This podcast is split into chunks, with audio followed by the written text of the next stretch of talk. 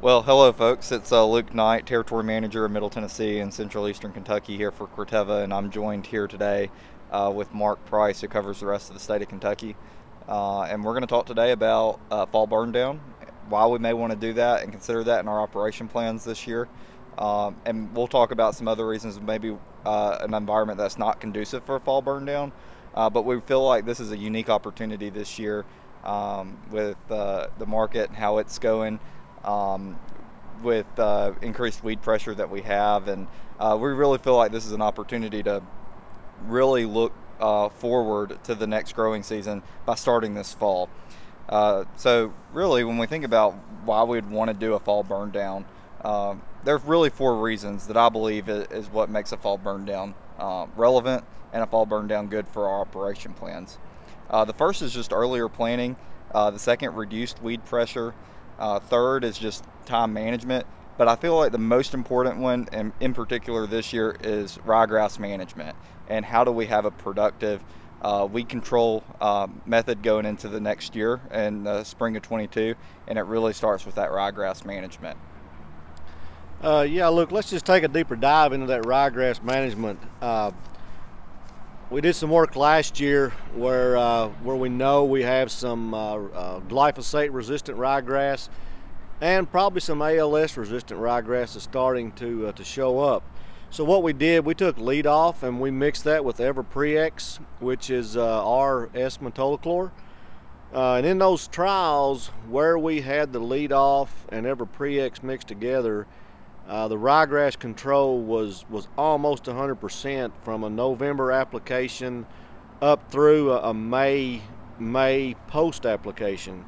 So it, it's going to be very important as we go forward to, to make sure we're using the right residuals, but also making sure we're putting the right burn down products with that.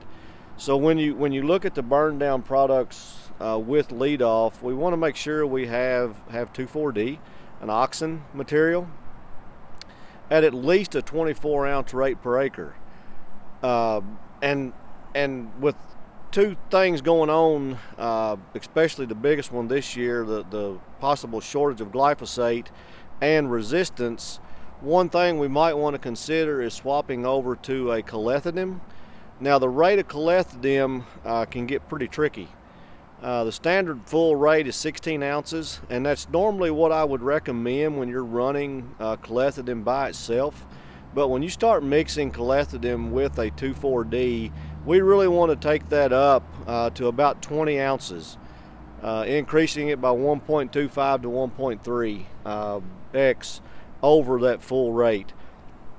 So when you go out and you start your burn down, uh, especially in fields where we're dealing with uh, Italian ryegrass. My recommendation this year is going to be uh, an ounce and a half of LeadOff, uh, a pint of Everprex, then at least 24 ounces of 2,4-D, and 20 ounces of, of a clethodim. Now, if you're in an area that, that Italian ryegrass is not a concern, you can take that uh, Everprex out and you can take the select out as long as you have uh, plenty glyphosate. But keep that glyphosate rate up to at least a quart uh, plus ounces you know 32 to 36 ounces. You know and you, you talked about earlier planting, so so what's the benefits? What's why earlier planting? what's it doing for us luke?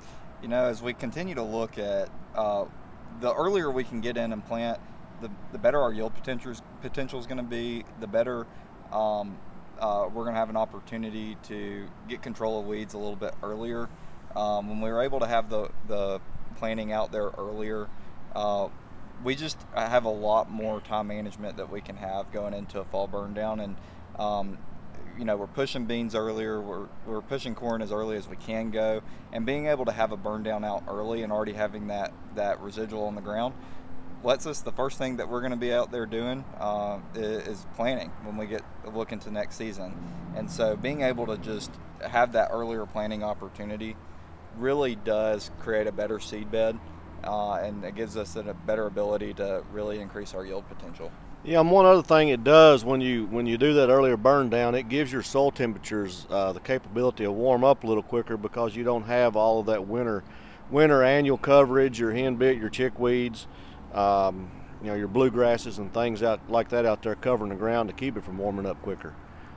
Yep, and you know, Mark, uh, I've been. Um, it's just I think this is going into my fifth season, and uh, it seems like almost every year it's been a wet spring. Uh, we've been really late in getting our burn down applications out um, for a couple years, and you know, if we're able to have that opportunity to do that this fall, uh, we're not going to have the weed pressure in the spring that, that we're typically used to seeing.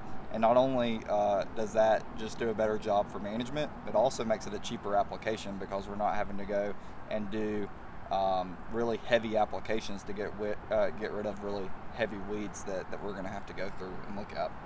Yeah, when you can get out there in, in November and December and get your, your, your burn down done, that's taking a lot of pressure off of you uh, when you get to your springtime because most of the time you're going to be able to go in, you're going to plant your crop, and then you can come back and, and worry about your post application. But uh, but Luke, man, I've got some pretty highly erodible ground. What what I do, and, and I really like cover crops. Yeah. So, you know, the fall burn down is not always conducive for every acre.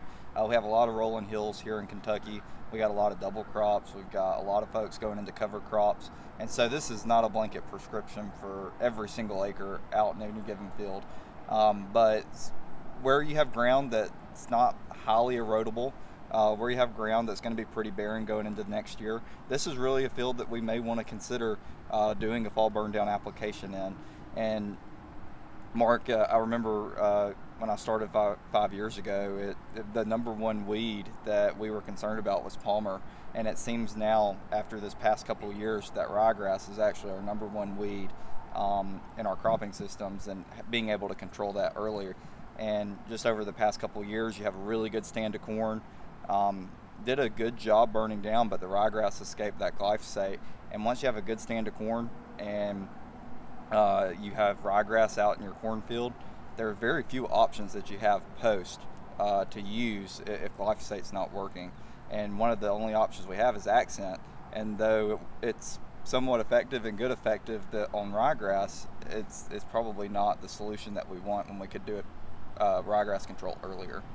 Yeah, that that's exactly right. So that that's uh, again that's the reason that when we're going in and we're wanting to control ryegrass in our burn down, we need to make sure we're using the the LeadOff plus the EverPreX uh, to give us the best control. And like you just said, when it comes to a post application, you know, Accent Q is is about all we have, and and uh, you got to be at a nine, at least a nine tenths of an ounce to control that. And you know what we saw this year is uh, if we had it, uh, you know, four or five inch ryegrass, we were killing it. But if it ever got any bigger and started clumping, we had a we had a problem killing it. So you know, doing our best to control it before it emerges is definitely money well spent. You know, Mark, one thing we talked about was clethodim, and um, one thing I think we do need to consider and why using a fall burn down application makes so much sense is that uh, there are plant back restrictions to using clethodim in front of corn, and so if we push that clethodim usage into the spring, that's something we're going to have to watch out for, and um, something we're going to have to consider. And you know, being able to do that in the fall really keeps us able to be able to have a really flexible uh, planting season uh, uh, next spring. Yeah, that's right. So, uh, you know, everything we've discussed, I would just recommend always referring back to the label uh, for, for rates and, and plant back restrictions because in everything we do, uh, the label is the law. Yep.